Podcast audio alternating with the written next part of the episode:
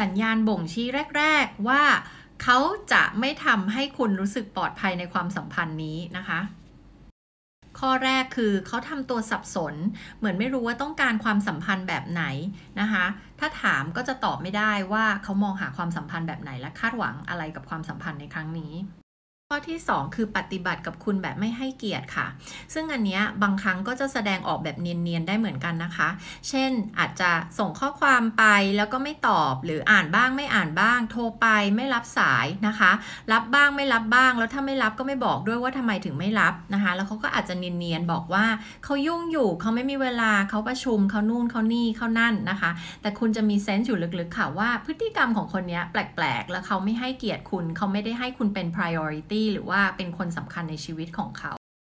ข้อที่ 3 คือเขาไม่เติมเต็มความต้องการของคุณในความสัมพันธ์นะคะ เช่น การที่เราอยู่ในความสัมพันธ์ เราก็ต้องการคนที่จะใส่ใจนะคะ ใส่ใจความรู้สึกของเรานะคะ มาพบเจอกันคุยกันเราไม่แฮปปี้กับเรื่องอะไร เราเศร้าในเรื่องอะไร เราก็ต้องการคนที่จะรับฟังเราถูกไหมคะ คนที่เขา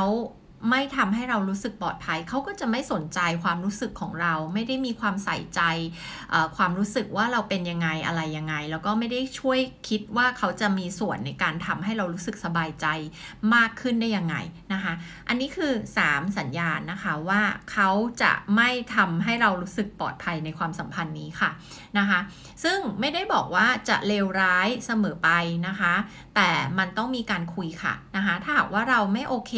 กับเรื่องรื่องอะไรอะคะ่ะ เราต้องคุยกับเขานะคะ แล้วพอคุยแล้วเนี่ยเราให้โอกาสเขาละนะคะ ถือว่าเราให้โอกาสเขาได้แสดงตัวตนจริง ๆ ของเขาออกมาละนะคะ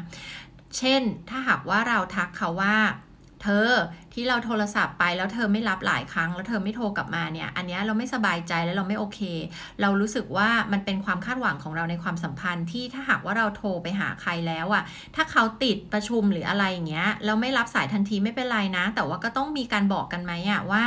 ติดอะไรหรือทำไมถึงไม่โทรกลับอ่าสมมุติว่าเราได้ feedback กับเขาไปแล้วแบบนี้นะคะ แล้วเราก็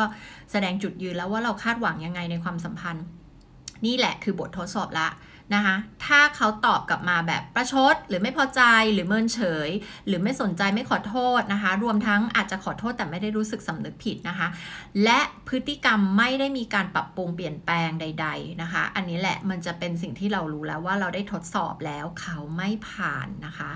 เดินออกมาจากความสัมพันธ์นะคะ ถ้าหากว่าคนที่ไม่สามารถทำให้เรารู้สึกปลอดภัยในความสัมพันธ์ได้อะคะ่ะ มันก็ไม่สามารถจะพัฒนาเป็นความสัมพันธ์ที่ดีต่อไปในอนาคตได้ค่ะ